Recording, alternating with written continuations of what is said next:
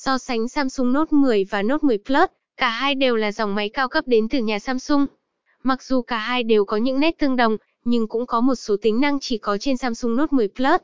Nếu bạn đang phân vân không biết nên chọn mua máy nào, thì hãy cùng Digiphone so sánh hai chiếc điện thoại này qua bài viết dưới đây nhé.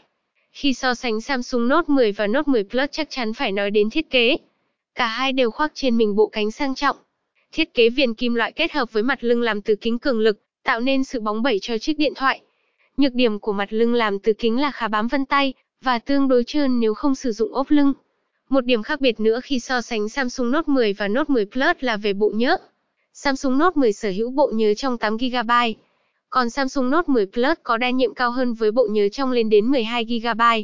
So sánh Samsung Note 10 và Note 10 Plus về màn hình, Note 10 Plus có kích thước màn hình lên đến 6.8 INCH lớn hơn, Note 10 chỉ có kích thước 6.3 INCH.